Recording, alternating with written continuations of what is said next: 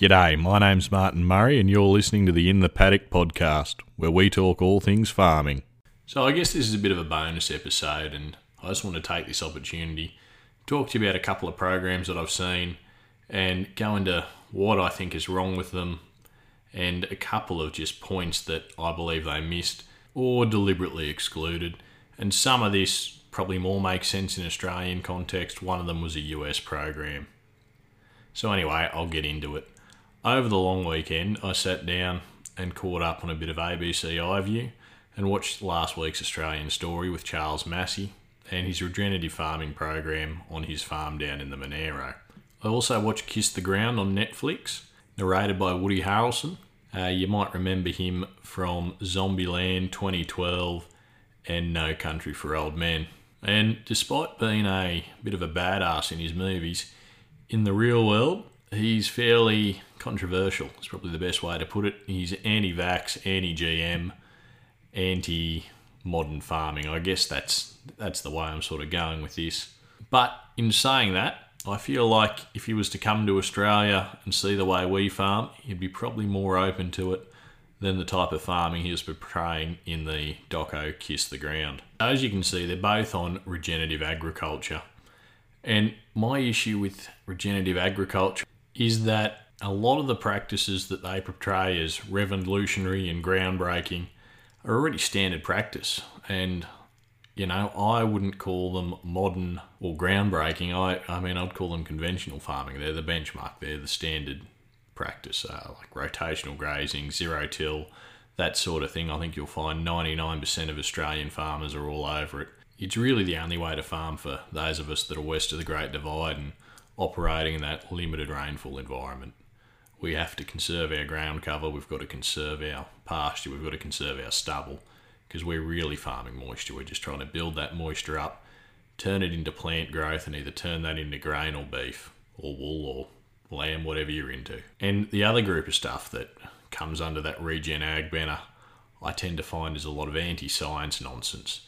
You get a whole heap of stuff, anti-chemical, anti-fertiliser, anti-you name it, you'll find it. I don't know, just from that little bit on terminology, I don't know whether us conventional farmers, us zero-tilling, stock-rotating, just regular run-of-the-mill farmers can claim that regen ag banner, or whether we should just be promoting it as what it is and just the way to farm. But anyway, I'll go into a bit of deeper detail on some of the things they were covering off on during the show. Take cropping, for example. Both Charles Massy and Woody Harrelson in Kiss the Ground were saying that we should move towards zero-till farming. Now, the bit I find interesting about this is, for Australian broadacre farmers, I reckon 99% of us would already be zero-till. We already understand the importance of keeping our stubble, maintaining our ground cover, and making sure that we conserve every drop of moisture that we get. However, my understanding is that in the American context, zero-till farming is definitely not the norm. From what I gather, and I've never actually been to America, so I couldn't tell you, but from what I've been told, most farmers in America, or at least a large proportion of them, still plough their country regularly, and even recreationally. Got nothing to do on your Sunday arvo, jump on the plough. So I guess in that sort of situation, it makes sense. And if there's any Americans listening, please tell me I'm wrong. I'd be glad to hear it. It's the way to go. I mean, just come out to Australia, see what we're doing with zero till, and you'll be converted in an instant. But if you're going to move to zero till, you're going to step away from ploughing and maintain those stubbles. You're then going to look at weed control. How do you control your weeds without ploughing them up? Well, the obvious answer is you move to herbicides. But that was another thing that both Charles and Woody took issue with. And Woody in particular was very harsh in his criticism. He made sure to point out the history of a lot of the chemical companies, such as Bayer, that had links to the German Nazi Party and some of the terrible things they were doing over there. But in my mind, that's just as relevant as Hugo Boss providing the uniforms for the SS. Doesn't really mean much today. Does that mean we can excuse what they did at the time? Not really. But at the same time, you shouldn't hold it against the modern company today and the service that they are providing agriculture. And so while that was fairly antagonistic, they didn't really offer an alternative to herbicides to control those weeds in fallow. Now, they did talk about the use of roller crimpers in cover crops, but from a study I was reading last night, because I guess I've got nothing better to do with my time, it showed that the roller crimper was more effective the more mature the plant got. Younger plants tended to bounce back and come back, and it wasn't until the plants were fairly advanced and mature that the roller crimper provided a good kill. And therefore, it doesn't really suit a system where you're trying to conserve as much moisture as possible. Now, that may sort of lead into the notion of cover crops, but I'm going to put a pin in that one for now and come to it shortly. So really, I still think that we need to be using herbicides to maintain our fallows. And obviously, we need to use them responsibly. We don't want to be drifting. We want to be getting all our herbicide on target, and we want to be using the correct rates in the correct situation. And naturally, we also want to be rotating around our actives to prevent resistance. That's one of the big things people tend to throw against GM, is the creation of superweeds, and that's just a management issue. That's from people not mixing up their actives enough and becoming over-reliant on one herbicide. And that's not necessarily just a GM thing, that's just a crop management thing. And also stock management. You hear of worms becoming resistant to particular actives all the time. It's a bigger issue than just cropping. So with that, I'll just touch briefly on cover crops. We've talked about them before on the podcast, and I'm just a tad sceptical of where they sit in the Australian system. I get the theory, I like the theory, it's a very attractive one. Increase the amount of stuff growing in your soil throughout the year and improve your soil carbon, improve your soil biology, improve the overall soil health. But my problem with it is that in Australia, we're a moisture limited system. And because of that, I suspect any gains you may get from soil biology and improved soil health will be lost through a lack of soil moisture. This is particularly true in a short fallow scenario. However, in a long fallow, coming out of cotton, going to wheat or something the following year, I think there's plenty of opportunity to put in a cover crop, maybe a multi-species, but for me, I'd probably just do a single species, some sort of cereal that's going to get up quickly, grow a lot of biomass, and I can spray it out and then let the fallow begin. And that's where I really see the fit of the cover crop in the Australian system, is being a way to get cover on some ground that doesn't have a lot of ground cover because it's come out of a pulse or it's come out of cotton or it's come out of canola, something like that, and it's got a long fallow. I just don't see the timing stacking up in a short fallow scenario. Say you're harvesting in October, it's going to take 3 months to get up a crop. November, December, January, spray it out. You've only got February, March, and then you're sowing again in April. It's not enough time to build up a fallow. Saying that, I would like to see some trial work in that space, but I just don't think it would be enough time. Now, the other thing they were advocating for, and particularly Gabe Brown in Kiss the Ground, was multi-species cropping. And this is something I've sort of played around in, not so much in the cropping space, but on the livestock forage space. Had a few growers who were mixed farmers, weren't too keen on growing pulses, they considered them fairly high risk, a lot of inputs, a lot of risk, and therefore they wanted an alternative that was a bit more set and forget, a bit easier to manage and a bit lower cost. And so we looked at putting in multi-species forage crops. So we're mixing brassicas with legumes, something like a forage brassica with field pea, vetch, something like that, that gave the soil a bit of a break, gave the cattle something a bit different, and it was still high in protein, high in nutrition, and it was still mixing up the plants that were growing in that soil and provided that rotation. So I don't know if that makes you a regenerative farmer or best practice or just doing something different, but that's the way we were doing it. And I guess the same can be said for rotational cropping. Does that make you a regenerative farmer, or does that just make you a normal conventional farmer? As crop rotation was both suggested in both shows as a way that a grower can help their soil and improve their soil health. Now, the other thing that's essential to soil health is adequate nutrition. And both shows suggested rejecting synthetic fertilizers and either going down a no fertilizer, just plant health type approach, or going to an organic range of fertilizers. And now I don't really care where you get your soil nutrition from, whether it's synthetic fertilizers, whether it's biosolids, animal manure, compost, whatever. The point is you're exporting nutrients. As long as you're farming something and taking something off your land, whether it's wool, whether it's meat, whether it's grains, you're exporting nutrients. So you need to replace those nutrients. Otherwise, over time, you'll slowly deplete your soil of them. And no matter what anyone tells you, you can't just magically make nutrients appear in your soil through plant diversity or growing hemp or anything like that. The only plant that'll add a nutrient to the soil are legumes, and they only add nitrogen. There are countless other nutrients that you can only export out of your soil.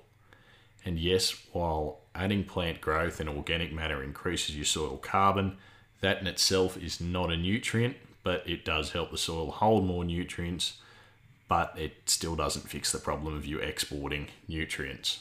I cannot be clearer on that. Now, there's an interesting problem that I don't think either show really addressed, and that's the issue of limited synthetic fertilisers. See, phosphate, so your MAP, your DAP, your superphosphate, your main P-based fertilisers all come from rock phosphate originally, which is more often than not an island in the middle Pacific that they're just digging up. There's only so many of these. We're limited in how much phosphate there is, and one day we will run out. Same can be said for nitrogen. Although urea is synthetically produced, it's extracted from the air. It's a byproduct of fossil fuel refinery. Now, presumably it will continue into the future, but it is something to be wary of, just with things being politically the way they are around global warming and greenhouse gases and all that sort of thing. It may one day no longer be viable, or it could be banned outright. And that will be an issue. We will need to find alternative sources of nutrition. But as I said earlier, we do have options through manure, biosolids, and other more organic fertilisers like compost. But at the moment, we're just not efficient enough to make full use of them. However, this is something I'd like to see expanded on into the future. And so that sort of sums up their take on the cropping side of things. The other issue they had was with livestock. In Kiss the Ground, there was a heavy focus on emissions. And again, in the US system, most of the beef in the country comes from feedlots. There's not a lot of rangeland grazing like you get in Australia, where cattle are just turned free on pastures. They're mainly in feedlots, and they're all fed on corn and soy and things like that, which is all fairly emissions intensive and was the main point of the argument. However, they did raise a good point, and that is that we should be moving to rotational grazing or cell grazing. And that was something Charles Massy talked about in his program on Australian Stories. But again, I think most Australian farmers are already there. I think you'd be hard-pressed to find a farmer in Australia that sets stock, runs the same stock in the same paddock all year round. I think the message has been pretty well hammered in, and farmers do rotate their stock, trying to look after their pastures, trying to look after their ground cover, and trying to prevent certain species that tend to be unpalatable becoming dominant in their pasture stands. It's very similar to the zero-till situation, something that they're advocating for as regenerative and best practice, when really, in my mind, it's standard practice in Australian agriculture already. So I don't know, does that make us regenerative, or does that just make us your standard flat-pack farmer? And this leads right into the issue of ground cover. Just like in cropping, in pasture you're trying to conserve as much moisture as you can and convert that into plant growth, and take that away as beef or wool or whatever you're into. So when we go through an extended dry period, just like we did in the last 3 years, you saw a lot of farmers destock. And if they didn't destock everything, they destocked the bulk of their herd and fed the rest. And a lot of these growers, if they didn't destock everything and they kept a few head, they tend to confine them to a drought pen and feed them in this pen. So you're just sacrificing a small area of dirt, leaving as much ground cover as possible in the rest of it. Now, in some areas, we saw that pasture that was locked up and protected still got hammered out by kangaroos and other native wildlife, and I guess to an extent they've got a right to eat too. I can guarantee they were still better off being grazed by them than they were being flogged out by sheep and cattle. And again, I think most Australian farmers are onto this. Now, there are some that, you know, are probably better at it than others, and some that when they were drought lotting, they were performance feeding, whereas others were maintenance feeding.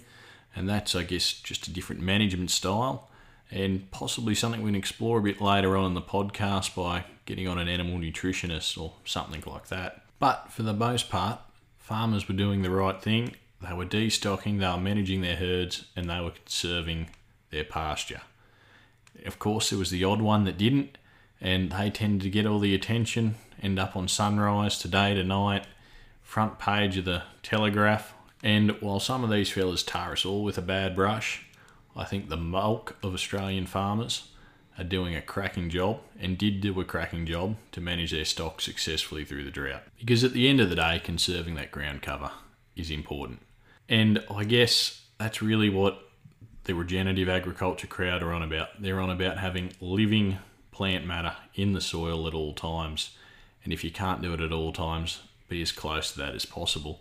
And so if we're managing our country for ground cover, if we're rotationally grazing, we're cell grazing, we're zero-till farming, maintaining a good fallow, maintaining stubble cover, are we all regenerative farmers, or are we just regular farmers that happen to use these regenerative practices? And I know the hardcore regenerative ag guys will say we're certainly not, because we still use fertiliser and chemical and yada, yada, yada.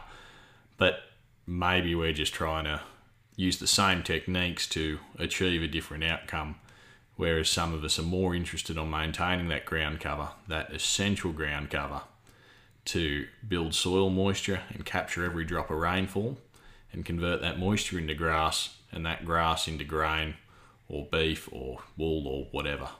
Whereas the regenerative crowd are using that ground cover to maintain and build soil biology, which they believe is doing a similar thing. And of course, biology is important. And if you want to find out a bit more, check out the Wednesday Tech Talk from, I think, 2 weeks ago. We talked about it then. So I don't know, I guess that was just my spiel on a couple of shows.